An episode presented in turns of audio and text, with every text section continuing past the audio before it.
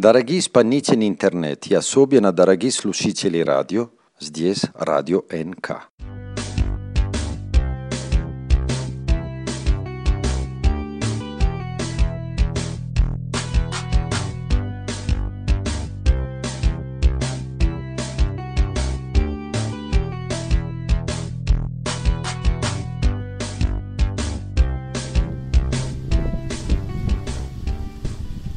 Gentile popolo di internet in generale, amanti della radioascolto in particolare, buon pomeriggio. Qui è il demiurgo di Radio NK. Il motivo per cui vi parlo in differita e spero che se la trasmissione viene eh, inviata correttamente eh, riuscirete a sentirmi è che mi trovo in questo momento in una località abbastanza bizzarra eh, sulla quale diciamo, la copertura dati è abbastanza,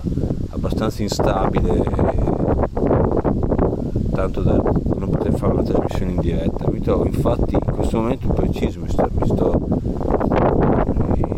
davanti alla spiaggia di Anachena che si trova sull'isola di Pasqua. Ora la spiaggia di Anachena è l'unica spiaggia di tutta l'isola di Pasqua e ovviamente le guide turistiche la definiscono come la più bella spiaggia dell'isola di Pasqua questo è abbastanza facile da ottenere appunto quando hai la fortuna di essere eh, l'unica spiaggia di un'isola. Mi trovo in compagnia della Melandri che fortunatamente in questo momento non è qui con me per cui posso usare tutte le espressioni eh, anche forti che di solito non si usano nei contesti coniugali come appunto sedere, natiche, terga e anche seno vulva. Comunque non volevo usare queste espressioni chiaramente anche perché eh, la, la, eh, il motivo per cui vi sto recitando questa cosa non ha molto a che fare col coito. Mi trovo appunto in questa bellissima isola, vabbè insomma bellissima, in questa isola è un'isola che ha una peculiarità che è un posto dimenticato da Dio e dagli uomini, cioè quello di essere un posto dimenticato da Dio e dagli uomini. Infatti si trova in una posizione abbastanza maledetta dell'Oceano Pacifico e se avete la pazienza di andare in un sito, magari anche mentre ascoltate questa clip, di andare in un sito tipo Google, un sito anche, anche noto tipo Google, e cercare l'isola di Pasqua noterete che si trova appunto in un posto dimenticato di Dio degli uomini in mezzo al Pacifico a distanze abbastanza poderose dalla, dal resto della civiltà umana. Circa se non ricordo male vado un po' a memoria 3600 3800 km eh, dalla costa cilena dalla quale dipende nel senso che il, la località è un comune eh, del Cile e circa 3.000 o forse un po' meno, forse 2.800 km dalla, dall'isola abitata più vicina, che è Pitcairn, un altro posto dimenticato da Dio e dagli uomini, che a differenza dell'isola di Pasqua non ha l'aeroporto, cioè Pitcairn non ha l'aeroporto, l'isola di Pasqua ce l'ha. E grazie a questo stratagemma mi è stato possibile venire qui.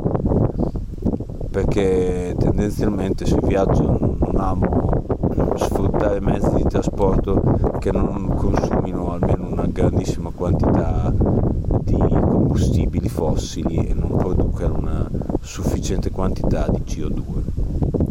L'isola è probabilmente il posto più isolato su cui io sia mai stato in vita mia e ha delle sue peculiarità dato l'isolamento. Una di queste è il fatto che eh, questo è, diciamo, è il nerd che sta parlando, queste è il fatto che ci sia fuori dal paese vicino all'aeroporto una grossa parabola, un'antenna parabolica attraverso il quale tutte le telecomunicazioni passano. Infatti l'isola è collegata al resto del mondo solo ed esclusivamente tramite satellite.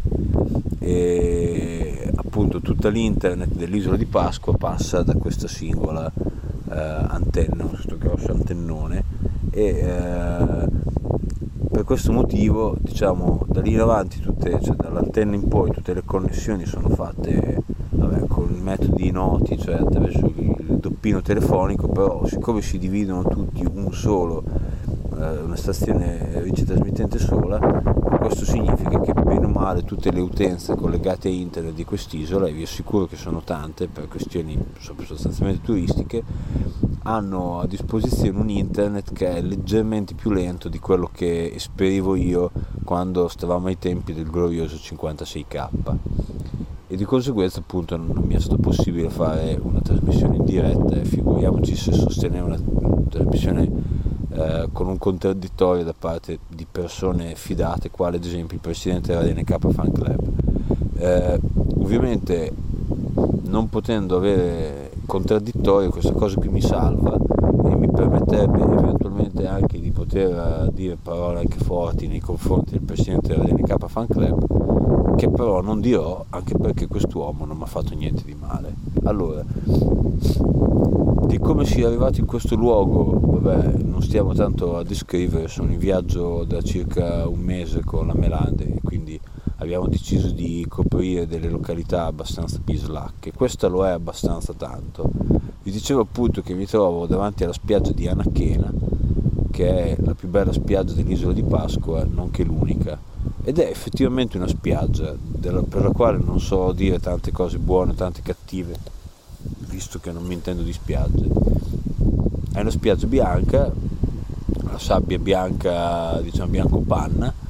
eh, non la definirei marroncina, circondata da degli scogli di origine vulcanica e con alle spalle una, un au eh, che è una cosa che tipicamente non si trova eh, per esempio a Riccione o in altre spiagge anche eh, so, in Corazzi o in altre spiagge in cui ho avuto il piacere di passare. Un Ahu è un altare votivo della civiltà che vi viveva fino a tipo XVIII secolo così a Spannoni e che poi è stata fagocitata dalla, dalle culture europee che hanno colonizzato quest'isola, quindi origini europee che hanno colonizzato quest'isola qui e che era la cultura Panui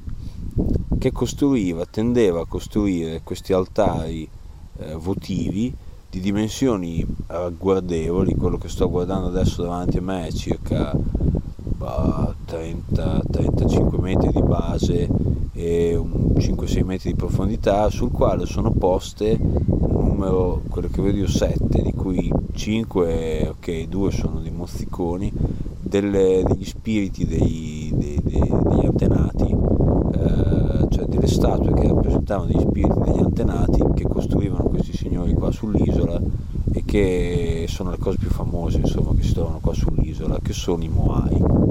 Infatti il suggerimento che vorrei portare per questa trasmissione è di intitolarla Cosa mi dici Moai? È divertente il fatto che di questa cultura non si sappia quasi una ciuffola, in realtà non è vero, questo iper semplificando, perché eh, c'erano varie tribù di, eh, di origine proprio locale che stavano qui da centinaia di anni e le cui eh, vicissitudini non ci sono note perché non hanno lasciato scritto o detto niente, quando sono arrivati gli europei c'era già un declino eh, irreversibile di queste culture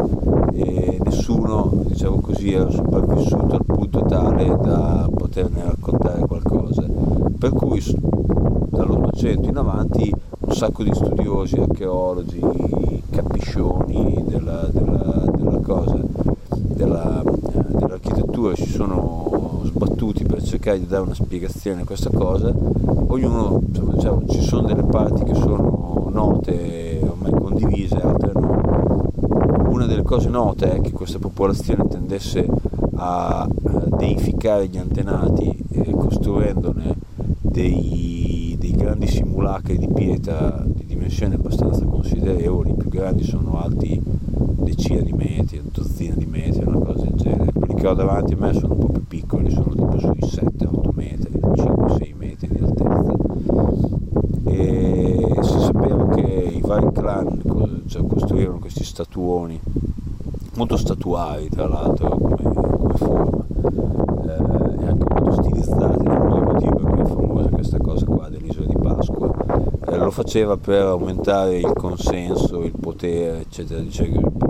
portavano bene, davano lustro sociale, eccetera, eccetera. Eh, quando c'erano delle lotte tra le varie tribù, tra le varie fazioni di queste famiglie, tendevano a buttarsi giù l'un con l'altro, eh, anziché fare cose tipo conquistare almeno 24 territori, e si sa che eh, appunto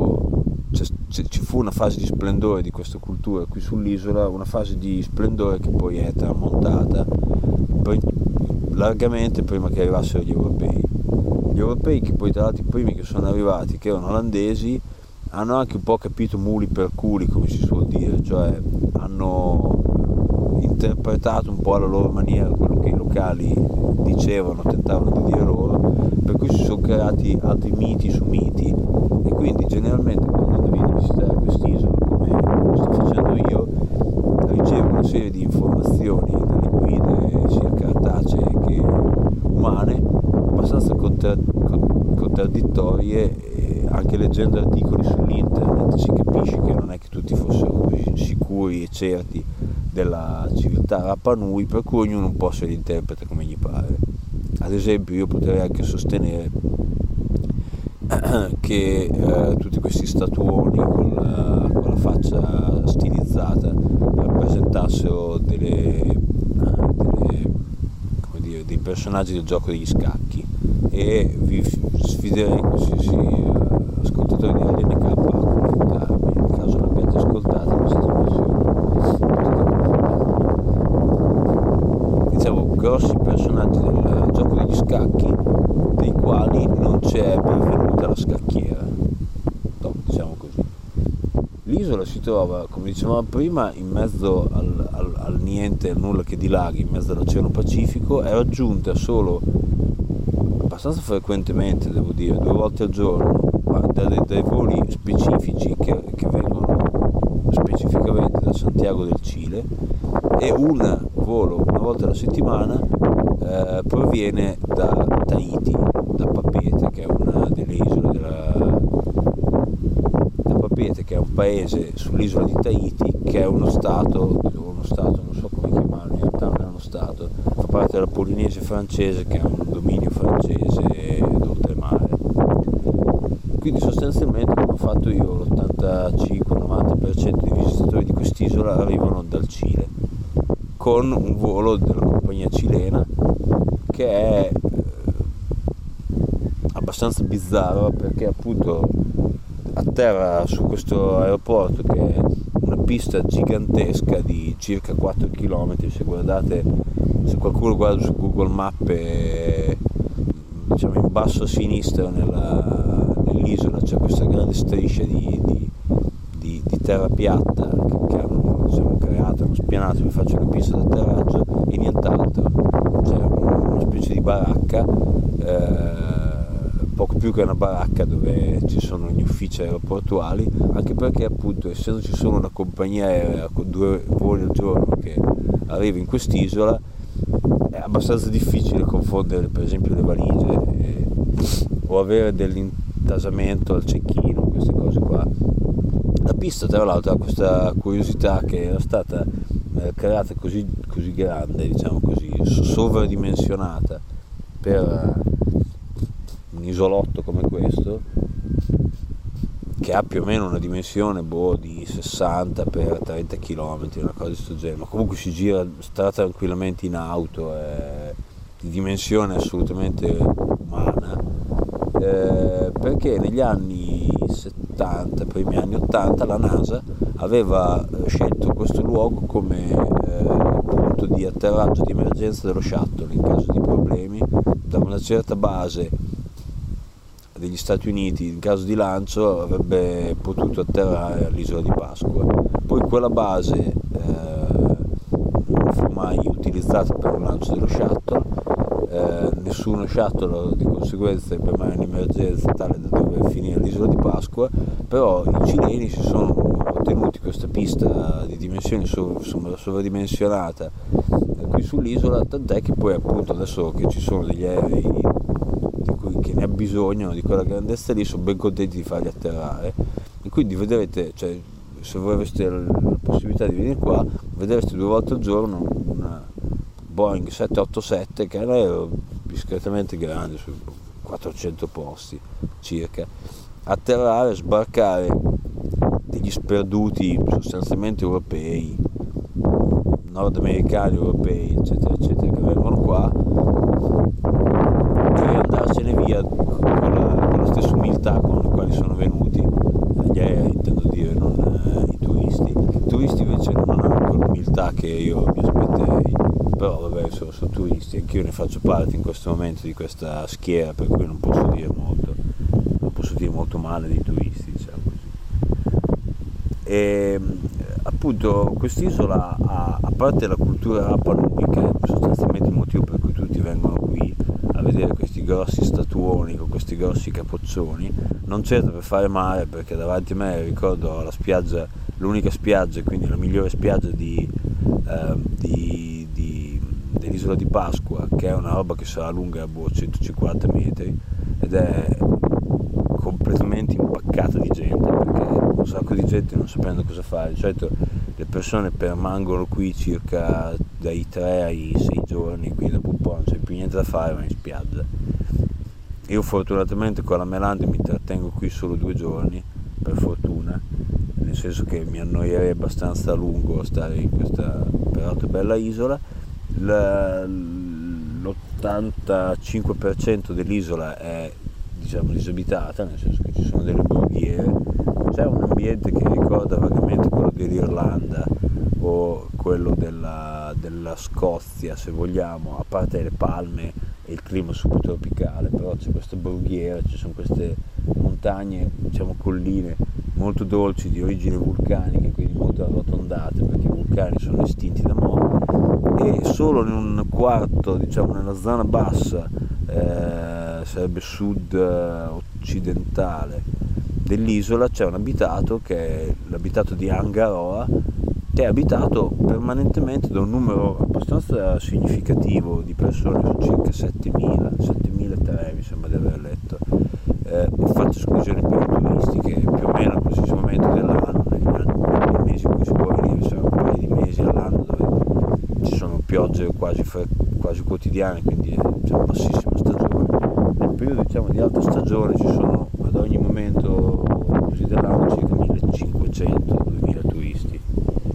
Escludendo i turisti la popolazione di residenti è circa 6.000, 5-7.000 eh, abitanti che ci si domanda parte il turismo che cazzo ci facciano qui sostanzialmente perché non c'è agricoltura, non c'è allevamento non c'è sfruttamento del sottosuolo, anche perché è tutto un parco nazionale quest'isola, e quindi mi immagino che tutti questi 7.000 persone vivano col turismo o nell'indotto del turismo. L'abitato di Angaroa, tra l'altro, è anche un posto abbastanza carino, nei limiti del possibile, cioè c'è, come si suol dire, c'è tutto. Eh, è un po' come assomiglia vagamente a un lido ferrarese, ecco. diciamo, potrebbe essere un po' il lido di spina dell'isola di Pasqua, e, però non ha attrattive sostanzialmente se non avere un aeroporto e avere alcuni negozietti o ristoranti, eccetera, eccetera, a servizio dei turisti e eh, qualche, qualche struttura che appartiene all'amministrazione dell'isola. L'isola, come dicevo, è un comune io lo chiamo comune nella maniera italiana, cioè aveva un nome sicuramente forse più cileno per essere definito, comunque è una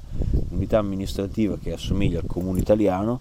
e viene amministrato dal Cile, come dicevamo, e ha tutto quello che serve a un comune, quindi c'è una scuola, eh, anzi più di una scuola, c'è una scuola di ordine superiore, c'è gli edifici comunali, c'è una, so, la stazione di polizia, i pompieri o quel che è. E io ho pensato chiaramente che le persone che eh, vengono mandate dal Cile continentale qui a fare il pompiere devono aver fatto qualcosa di male, chiaramente tipo aver offeso un superiore, eccetera, eccetera. Perché il posto è molto bello, paradisiaco in una certa misura, però è veramente isolato e a parte l'aereo non ha altra, altro collegamento con la terraferma e se effettivamente non ti danno un biglietto aereo te qui insomma diciamo così ti attacchi un po' ai cosiddetti. Clima ottimo devo dire. Da, da, come ci si aspetta in un'isola del Pacifico? Cioè abbastanza umido molto ventilato e freschino, neanche poi così tanto caldo, ci saranno tipo 26 gradi in questo momento in cui vi sto chiamando, vi ricordo che sono grosso modo le, le 4 del pomeriggio, l'ho preciso, sono le 4 del pomeriggio di, della domenica 17 eh, febbraio, marzo, 17 marzo. L'ho preciso perché magari cioè, questo viene pubblicato nel momento che non ti so dire e almeno lasciamo un, un riferimento temporale a questa cosa. Ora, il problema più grosso che si incontra, allora teniamo presente che l'isola ha veramente pochissima flora,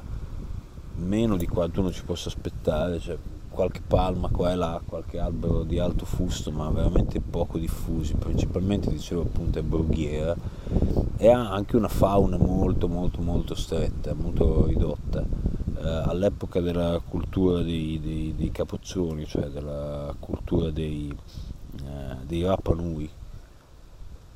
il cui significato tra parentesi significa grande rapa. Rapa era un'altra isola, diciamo così, si diceva che ci fosse un'isola più grande, più piccola, con questa forma qui, ha una forma più o meno triangolare, per cui i locali li chiamavano la grande rapa, rapa piccola non so quale fosse, questa è la rapa grande.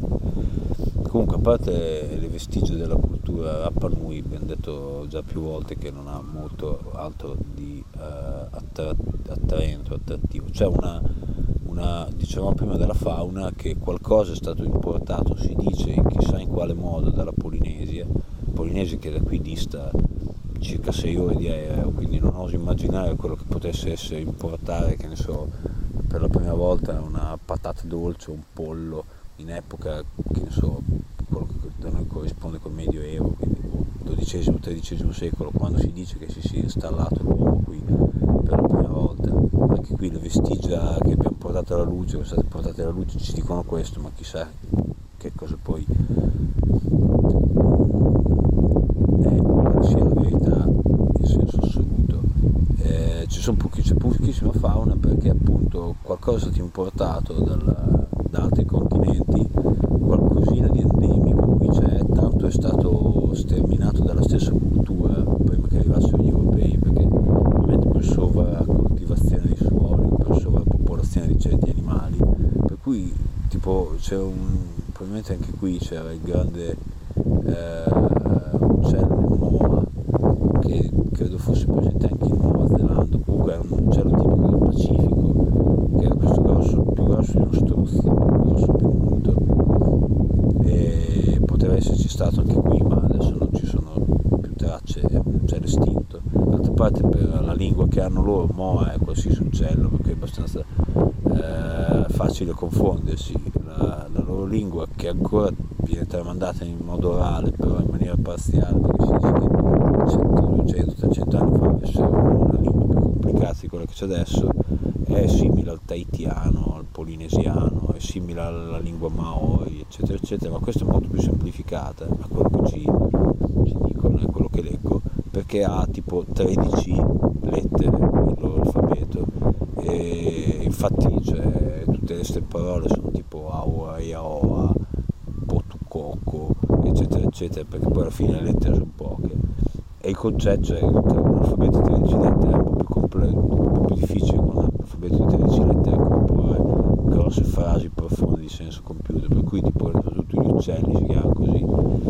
uccello è uccello, eh, albero è albero, che sia un, un pero cotogno che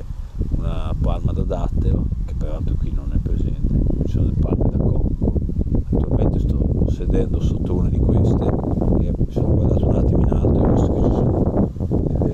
dei frutti del cocco vanno abbastanza indietro con la maturazione per cui non temo molto che me ne possa precipitare uno in testa. Speriamo che ciò non accada.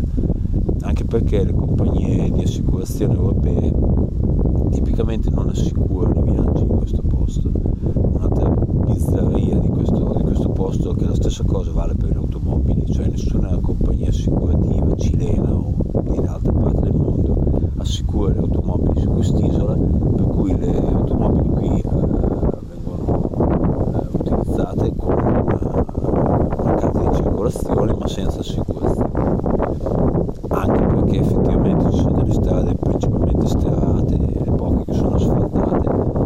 lastricate perché l'asfalto quindi è difficile produrlo, importarlo, quindi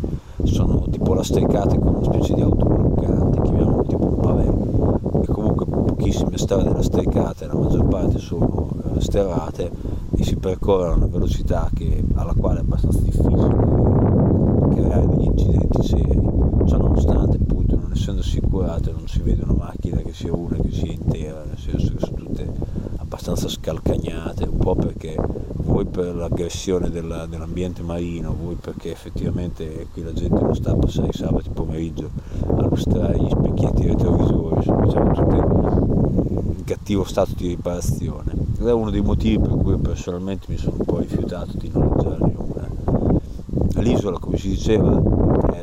abbastanza percorribile, non dico piedi perché 30 km piedi non è una cosa semplice, però diciamo, è percorribile anche in bicicletta o con, moto, moto, con una motoretta o in automobile. E lo spirito fondamentale di grande relax, a parte quando abiti a 3000 km dal paese più vicino, dal, dal paese popolato più vicino, cioè te la devi prendere anche abbastanza easy, non è che devi avere tutte queste ossessioni che hanno per esempio gli alfonsinesi per andare a Ravenna il venerdì sera. Ricordiamo appunto la popolazione di quest'isola, circa 7.000 persone, è grosso modo la stessa del comune di Fusignano, anche se a differenza di Fusignano è un po' più pittoresca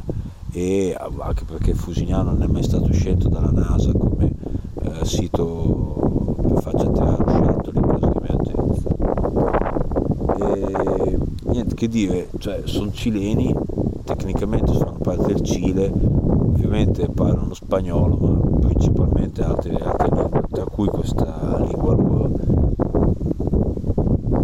che ovviamente non faccio fatica a capire lo spagnolo, figuriamoci se capisco la loro. Ma alla fine non c'è problema, anche perché finora tutte le cose di cui ho avuto bisogno era indicare alto, basso, cesso, più o meno sono le quattro parole che ho dovuto esprimere, bene o male così si esprime a gesti difficile del gesto è quello per intendere la birra. Ecco. la bevanda tipica è appunto la birra